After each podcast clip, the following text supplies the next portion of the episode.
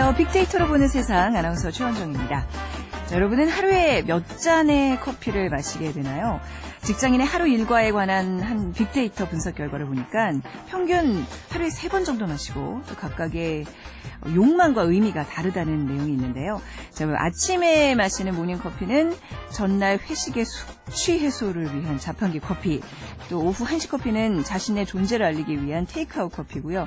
오후 4시에서 6시 사이에 마시는 커피는 수다를 위한 카페 커피라는 것이었습니다. 뭐 공감되시나요?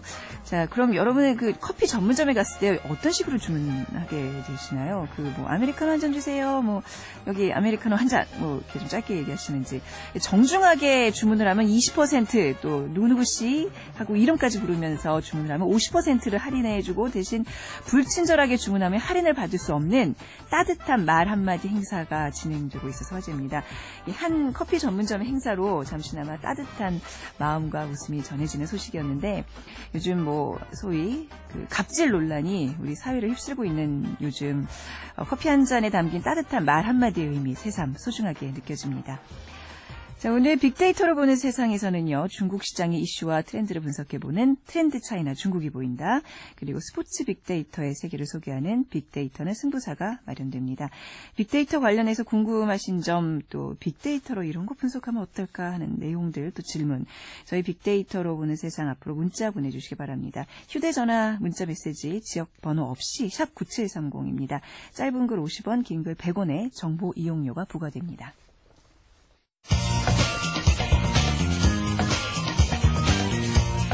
핫클릭 이슈 설왕설래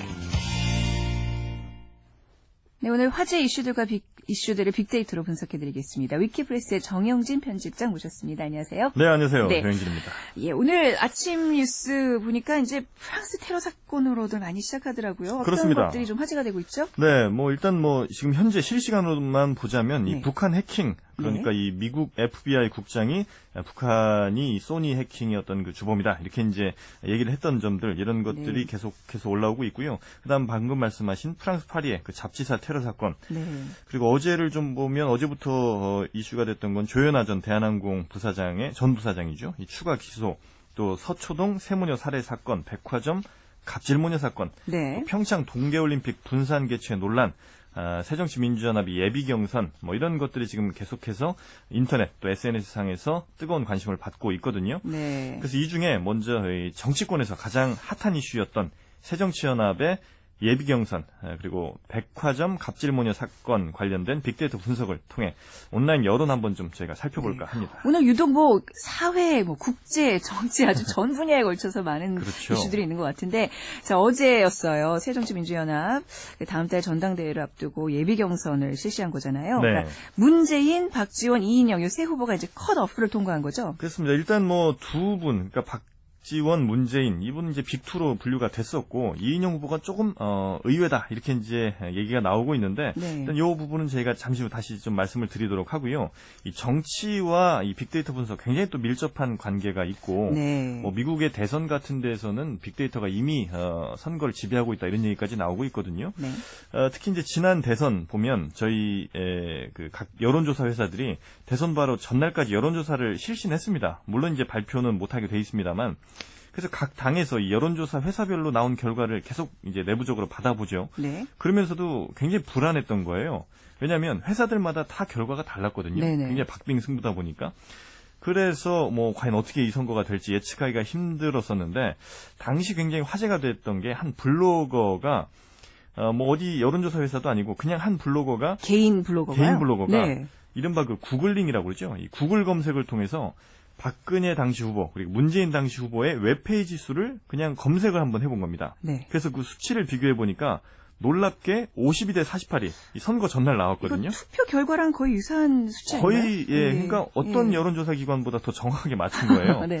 그래서 물론 이제 웹페이지라는 게 뭐 뉴스, 블로그, 인터넷 카페, 게시글 하여튼 등등 모든 수치가 더해진 것이고 네. 심지어 뭐 박근혜 후보 싫어요 이런 것도 박근혜 후보 쪽으로 어, 계산이 된 카운트가 되는 거기 때문에 어, 예. 뭐 사실 정확하다라고 뭐 말씀드리긴 좀 어렵습니다만 이게 이제 이런 건 있죠. 그러니까 동전을 한 다섯 번 던지면 어, 다섯 번 다 앞면이 나올 수는 있지만 한 만 번쯤 던지면 이게 이제 가운데로 수렴을 하거든요. 네. 그러니까 이렇게 수백, 수천만 혹은 뭐 수억 건의 데이터가 계속해서 쌓임으로써 어찌 보면 우연보다 아, 사실은 투표 결과와 이 빅데이터가 일치를 한 것이 아닌가 네. 이렇게 지금 얘기가 나오고 있고 근데 이런 경향이 우리나라만 있었던 건 아니고 IT 기반이 좀 발달된 나라 거의 뭐 비슷하게 나타나고 있거든요. 네. 때문에 앞으로도 이 빅데이터를 잘 활용을 한다면 아마 선거에 임하시는 분들이 조금은 어, 더 예측을 할 수 있지 않을까 하는 생각도 좀 듭니다. 그러니까 이게 이제 선거가 좀 커지면 그렇죠. 오히려 더 예측이 쉬울 수 있는데 이런 이번 예비 경선 같은 경우에는 네. 그 안에서 하는 거잖아요. 또 개파라든지 이런 것들이 영향을 많이 끼쳤을 텐데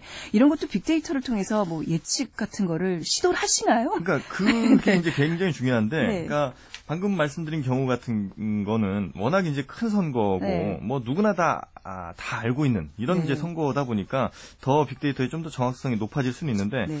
이런 그 당내 선거는 훨씬 더 변수가 좀 많이 있긴 하죠. 그러니까요. 근데 이제 그 예비 경선 전에 저희가 소셜 분석을 좀 해봤습니다. 네. 그런데 거기에서는 이인영 후보가 확실히 박주선, 조경태 후보를 앞서긴 했거든요. 네. 그러니까 그 빈도수로 보더라도 이인영 후보는 총 9,241건 SNS 상에서요.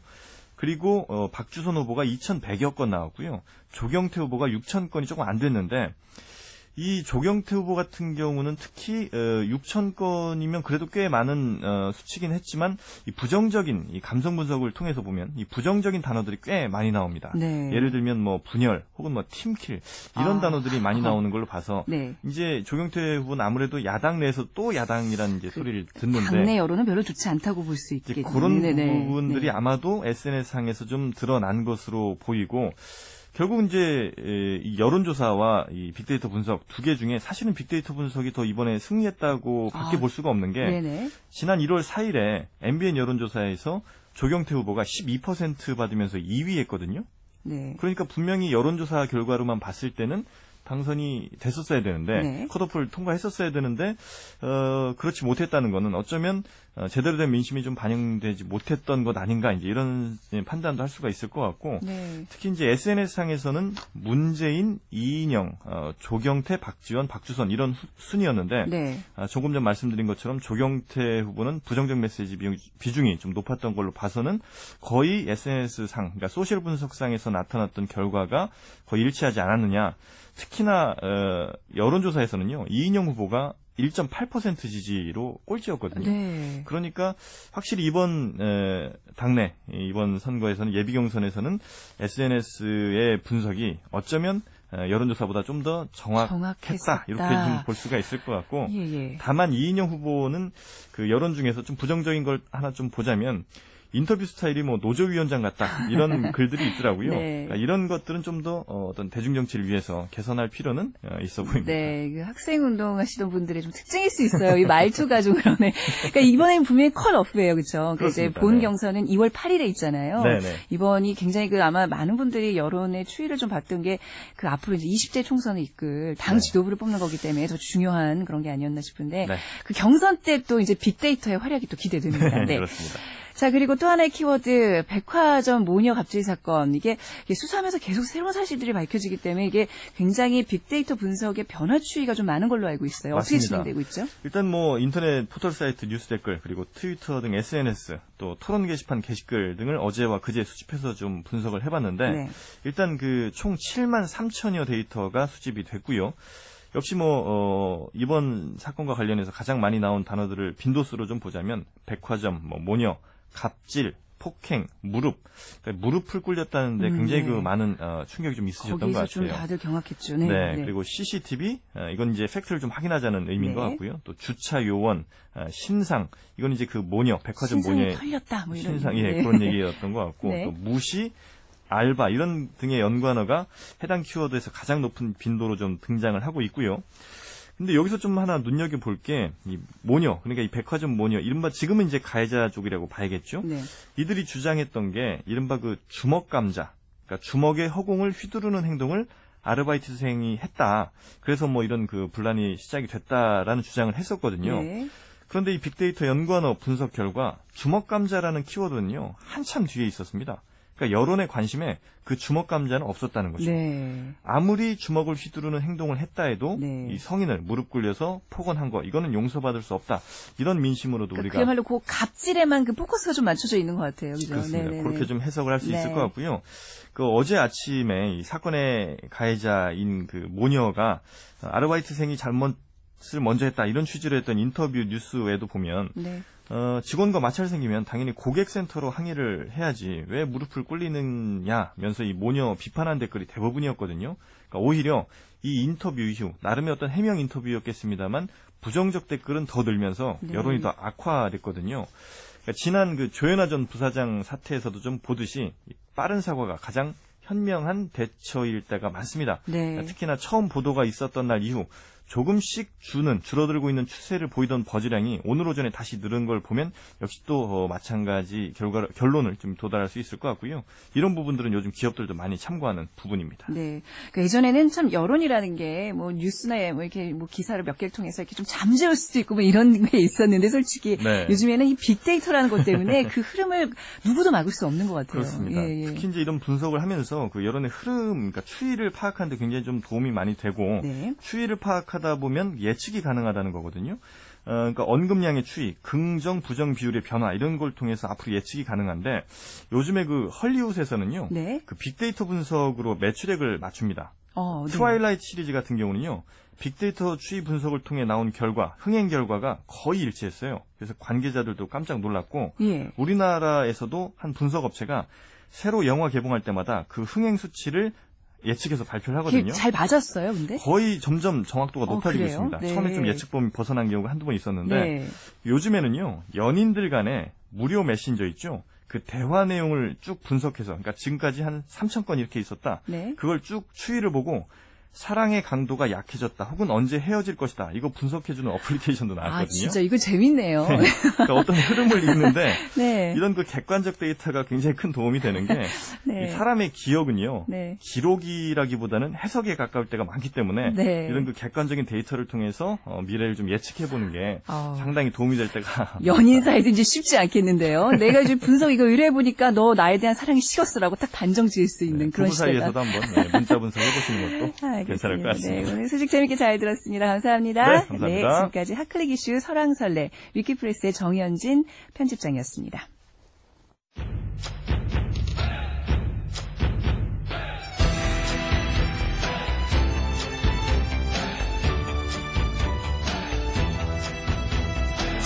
트렌드 차이나 중국이 보인다.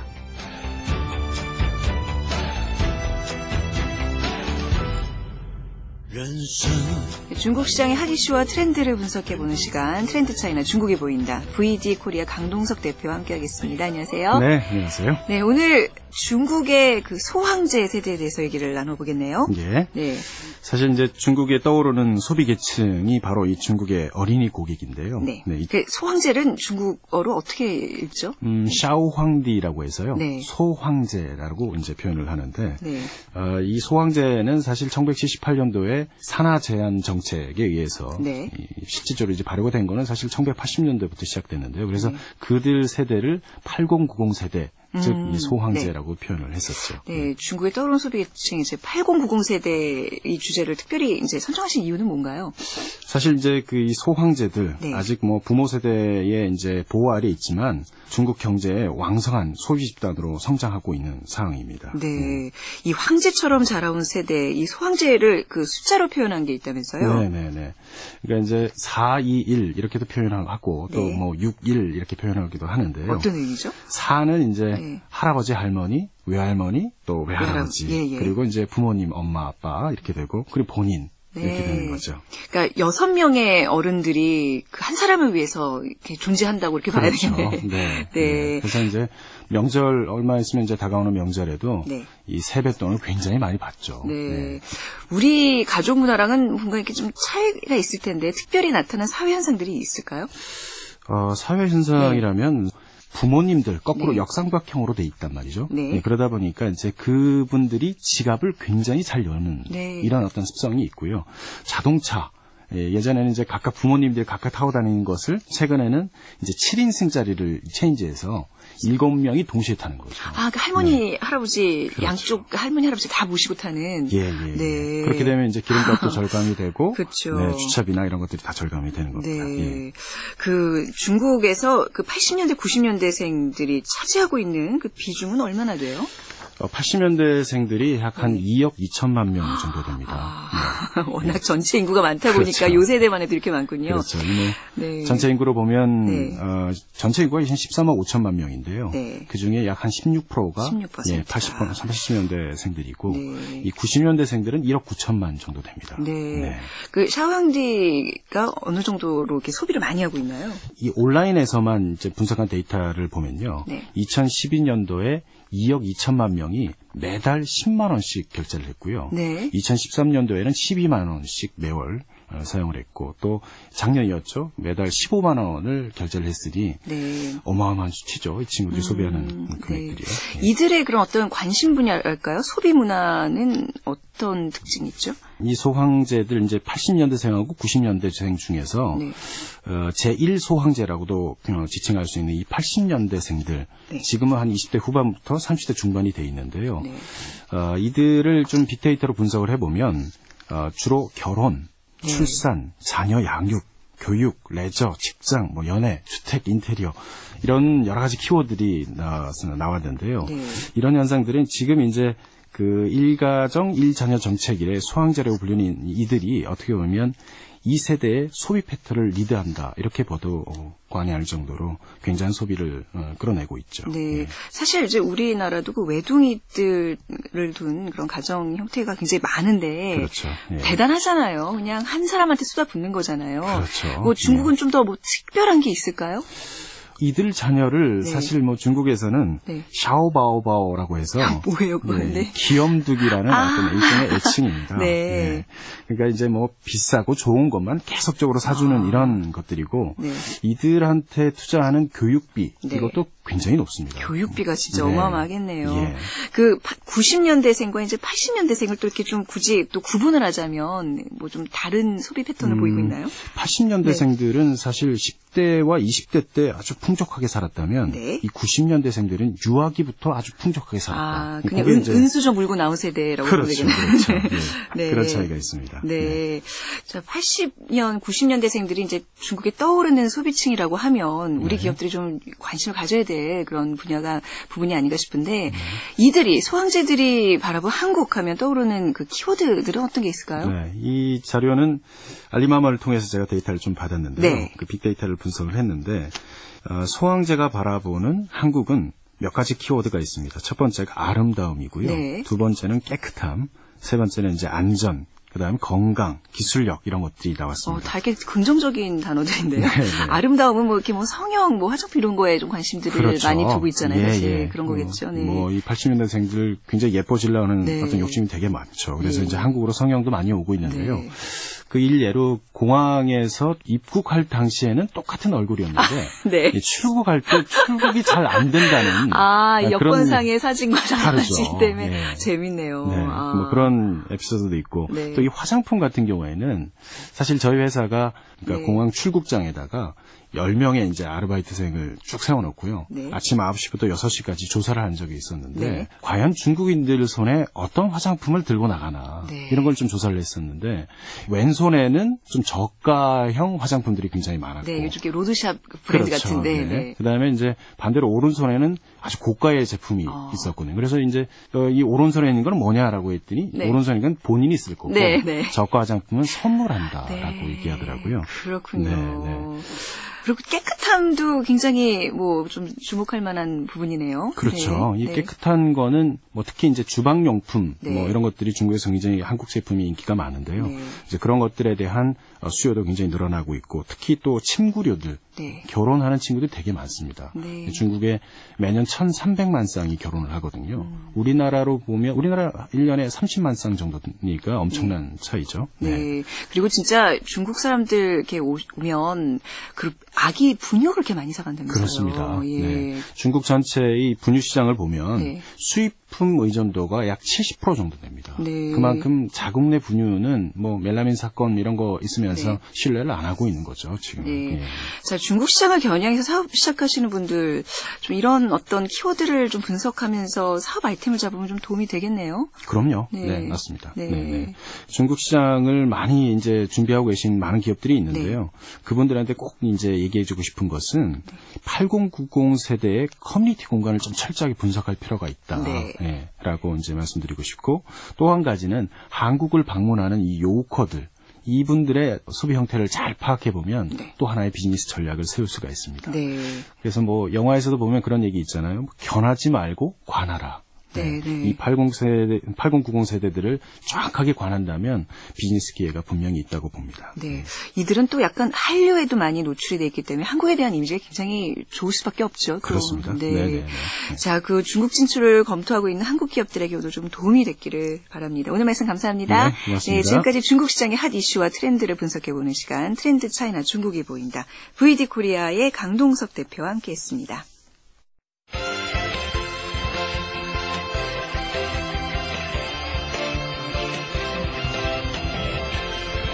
빅데이터는 승부사.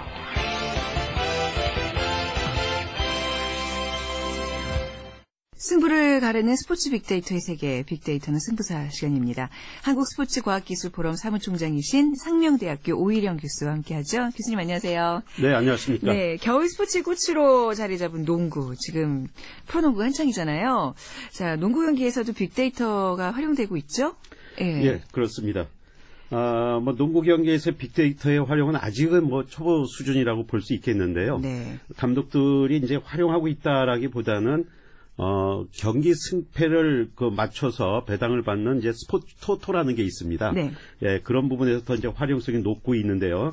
그러나 이제 뭐 최근에 이제 프로 감독들이 젊은 세대로 교체가 되면서 조금씩 그 빅데이터에 대한 그 이해도 좀 높아지고 있고 그 활용성도 조금씩 조금씩 이제 커지고 있다 이렇게 볼 수 있겠습니다. 네, 농구 경기의 데이터를 분석하고 가공해서 감독들에게 조언하는 그 비디오 분석관이 많이 활용되겠죠? 예, 그렇죠. 뭐 아무래도 이제 농구뿐만이 아니라 스포츠의 각 종목에는 비디오 분석관이 빅데이터를 활용하는 유일한 그런 어. 전문가라고 볼 수 있겠는데 네. 농구에서도 어, 비디오 분석관을 많이 활용하고는 있습니다. 지금 프로의 10개 구단에서 거의 모든 구단이 빅데이터를 활용할 수 있는 비디오 분석관을 활용하는데요. 공식적인 명칭은 전력 분석관이라고 얘기를 하고 있거든요. 네. 그래서 이 전력 분석관이 비디오 분석을 통해서 각각의 어떤 영상 자료를 많이 이렇게 제공을 해주고 있고 또 이제 그 이 비디오 분석관 외에도 그 트레이너라든가 PT, 뭐 personal 트레이너라고도 할 수 있는데요. 네. 이런 이제 각각의 전문성이 있는 그 전문가들이 그런 어떤 자료를 주면은 그걸 귀합해서 감독들이 총합적으로 이제 활용하고 있다고 볼 수 있겠습니다. 네.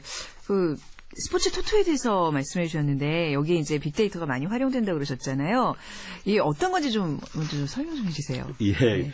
아, 스포츠 토토에 대해서 먼저 이제 청취자분들께도 좀 소개를 한번 해드리고 싶은데요. 네. 아, 공식적인 명칭은 체육진흥투표권이라고 합니다. 아. 예, 그래서 네. 이제 체육에 대한 진흥을 위해서 국민체육진흥공단이 스포츠 발전을 위해서 스포츠 토토라는 걸 만들어서 일반인들이 거기에 이제 그 소위 말해서 승패를 맞추는 예, 베팅을 하게 되는 거죠. 거죠. 예, 예. 그래서 그 베팅을 하게 되면은 거기 결과에 따라서 어, 자기가 어느 정도 배당을 받게 되는데 이 금액이 적지가 않아요. 상당히 그래요? 많습니다. 어. 그러다 보니까는 어, 많이 이제 확산이 되고 있고 네. 이 스포츠 토토가 처음에는 사실 이제 축구부터 시작을 했거든요. 그 다음에 농구나 야구라든지 네. 또 겨울 스포츠 배구 이렇게 그 발전을 하면서 지금 상당히 많이 그 활성화되어 있다고 볼 수 있겠습니다.